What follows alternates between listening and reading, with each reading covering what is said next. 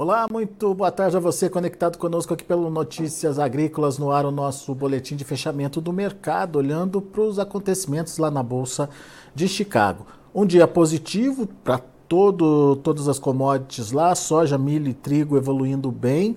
Uh, obviamente a gente tem aí essa tensão instalada aí com o agravamento, acirramento uh, dessa guerra entre Rússia e Ucrânia e os desdobramentos aí sobre o escoamento de grãos daqueles países.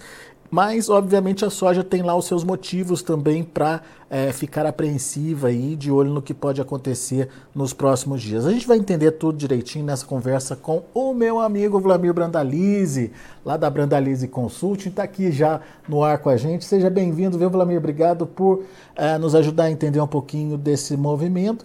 Um movimento importante aí para a soja lá na Bolsa de Chicago, né? Acompanhando principalmente milho e trigo, né, Vlamir? é, mas uh, se consolidando acima dos 14 dólares por bushel. Setembro, por exemplo, beirou não, chegou ali nos 14,50 de novo. Enfim, que momento é esse para os negócios com a soja? O que, que a gente pode esperar em termos de preços? Será que é um novo patamar se consolidando aí, Vladimir? Boa tarde, Alex. Boa tarde a todos. Olha, Alex, eu, os patamares eu continuo vendo os mesmos, né? Ainda a soja, vamos pensar aí no, novembro está com limite ali na, nos 14,50, mas ela vai criando um suporte importante, né? A cada, a cada nova notícia, a cada novo episódio aí da guerra, das condições de clima. Então, aqueles patamares de 12,5 antes, 12 dólares já ficaram para trás, agora está acima de 13, talvez 13,5 como suporte lá na baixa.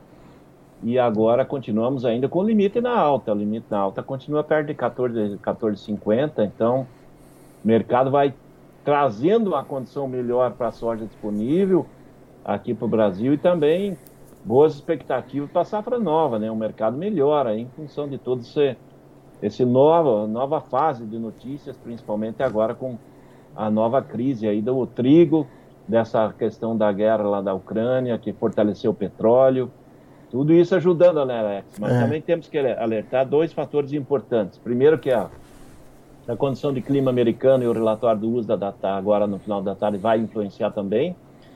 E também temos o fator da, da questão uh, no mercado financeiro. O mercado financeiro também tem a, notícia, a indicação de que provavelmente na próxima semana aí tem anúncio de mais aumento de juros americanos e europeus. E isso provavelmente tá, já começa a pesar sobre as commodities agrícolas e, e, e minerais. Então ajuda também. Ou seja, é um conjunto de fatores e, por enquanto, todos positivos, né, Alex? Pois é, Vladimir. Olhando, olhando para o que está acontecendo, então, lá na Bolsa de Chicago, a gente tem ou pode ver uma continuidade desse movimento de alta por lá, Vladimir? Tem, tem fatores ou, ou pelo menos fundamentos que possam ajudar nesse movimento? Nesse momento tem, Alex, que é a questão do USDA, né? Se o USDA vier com a realidade dos campos americanos, que não tem recebido chuvas adequadas, ele teria pela lógica, agora daqui a pouquinho aí, 40 minutos, ele teria que reduzir a qualidade das lavouras americanas. Se ele trouxer isso com qualidade menor, ele vai já indicar que a safra americana realmente vai estar comprometida, não vai ser a 117 milhões de toneladas projetada no relatório agora de julho, provavelmente vai ser 113, 112, e aí sim o mercado teria mais um fôlego positivo aí para essa semana. Depois disso, já a safra americana vai se definindo, daí não teria mais esse fator climático americano em perdas, porque já estariam consolidados e o mercado sabendo nelas. Você, você acredita nessa redução aí, Vladimir? 113 é um bom número para a safra americana, é, diante do cenário que a gente tem hoje? Eu acredito que 113 seria um número dentro da, da realidade dos campos americanos, porque eles vieram desde o começo da temporada aí com um clima irregular, a safra é, foi plantado mais cedo, mas ela não, não veio evoluindo bem, ela não está num porte, na maioria do pega o médio e o norte do cinturão americano, as lavouras estão irregulares, o número de vagem é menor, o florescimento não foi adequado, ou seja, tem vários problemas que está enfrentando a safra e eu acredito que esses 113 milhões de toneladas nesse momento é um bom número para pensar aí na safra americana, bem distante dos primeiros números da, antes do plantio, que era 122,7 milhões é, de toneladas. Então, a gente está pensando em quase 10 milhões a menos. Né? É isso que eu ia te perguntar agora. 10 milhões é. de toneladas a menos de soja ah, justificam novembro a 14,24, na sua opinião?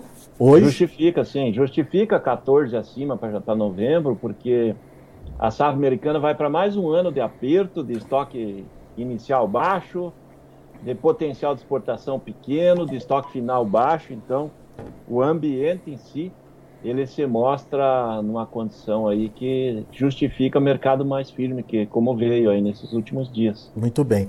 Agora, Vladimir, a gente sabe que aqui no Brasil é, tem outros fatores além de Chicago que precificam a soja em real, né? É, diante dessa é, melhora da soja é, em Chicago, os demais fatores que seriam câmbio e, e prêmio estão ajudando também a melhorar os preços da soja por aqui? Olha, para, pelo menos nesse começo de semana, o, o câmbio não ajudou muito, né? Ele estava trabalhando a maior parte do dia aí com 1% de baixa, né? Então ele estava tirando metade dos ganhos que vinha em dólares. Mesmo assim, nós tivemos ganhos em dólares, Alex, em, em reais. As cotações que apareceram foram melhores aí, em geral, que na sexta-feira. E os portos também melhoraram um pouco.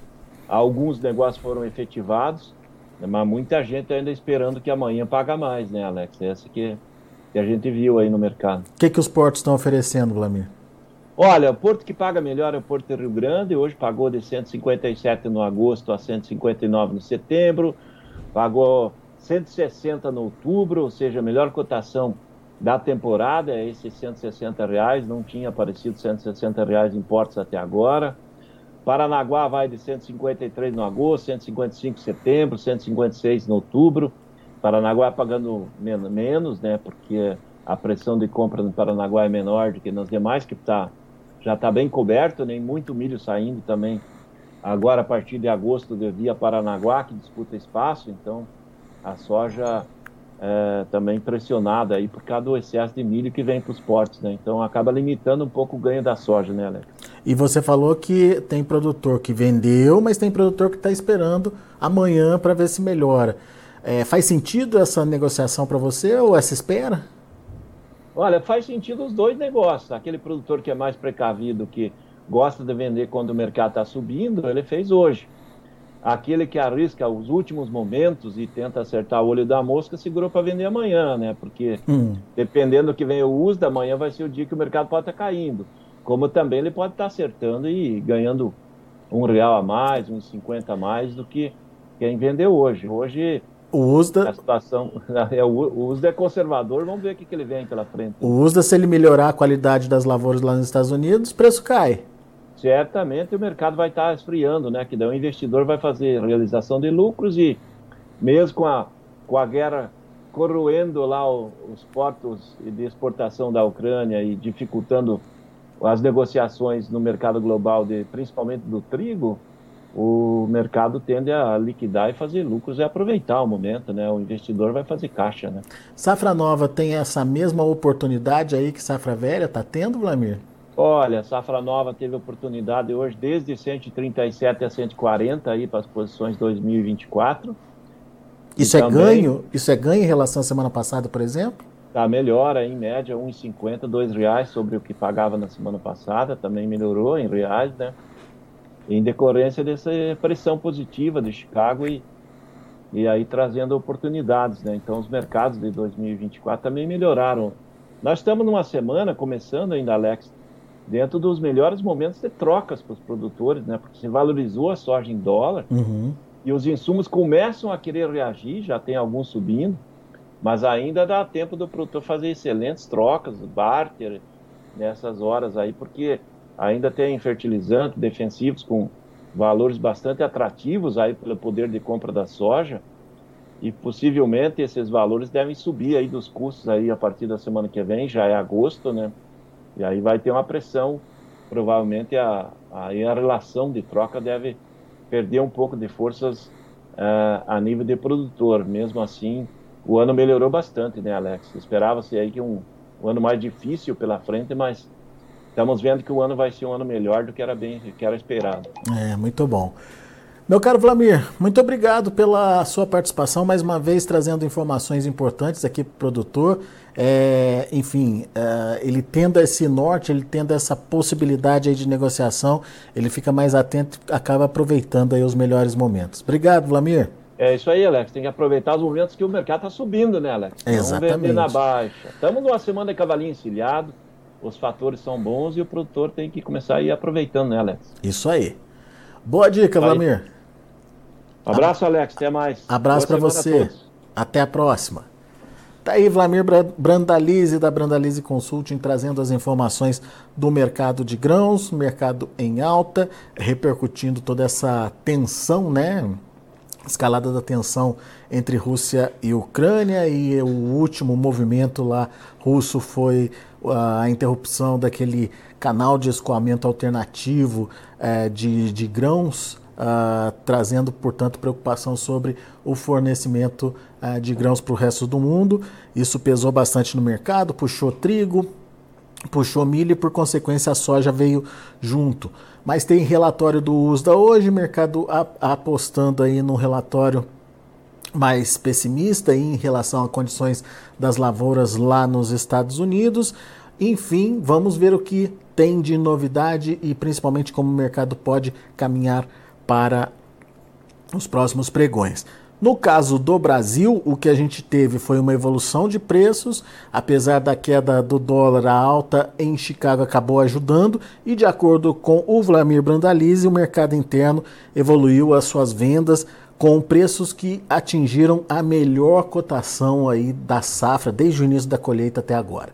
Então, a gente vai ficando por aqui com essas informações. Deixa eu passar para vocês os preços da soja lá na Bolsa de Chicago. De olho na tela. Agosto, 15 dólares e 23 centes por bushel, 22 pontos mais 25 de alta. Setembro, 14,53, 24,25 de alta. Novembro, 14,24, 22 pontos mais 75 de alta. E janeiro, 14 dólares e 30 centes por bushel, 22 pontos mais 25 de elevação. Vamos ver o milho. Milho subindo em torno aí de 30 pontos. Setembro, 5 dólares e 60 centos por bushel, 33 pontos e meio de alta. Dezembro subiu 32 pontos a 5,68. Março, 5,78, 30 pontos mais 75. E o maio, 5 dólares e 83 centos por bushel, 29 pontos mais 25 de alta. E para finalizar, a gente teve o trigo, que também subiu forte. Olha aí, setembro, 60 pontos de alta, 7 dólares e 57 centos por bushel. Dezembro 7,77, é, 59 pontos, quase 60 pontos de alta também. O março de 24, 7,92, 57 pontos e meio de elevação. E o maio, 7 dólares e 94 centos por bolsa, 53 pontos e meio de alta. São os números de hoje do mercado de grãos lá na Bolsa de Chicago. A gente vai ficando por aqui. Agradeço a sua audiência, agradeço a sua atenção. Só lembrando Ainda dá tempo de votar na melhor história de um agricultor. As histórias já estão lá no site para você poder escolher a sua preferida. E um último recadinho aqui é do nosso patrocinador, a Singenta. Você já conhece o Acessa Agro? É a plataforma de benefícios da Singenta. Nela você ganha pontos através da compra de produtos da empresa. São mais de 3 mil itens que podem ser trocados. Vá agora ao Acessa Agro, www.acessaagro.com.br e conheça os detalhes. Se você é agro, acessa. Muito bem, a gente vai ficando por aqui. Daqui a pouco tem outras informações e mais destaques para você. Continue com a gente.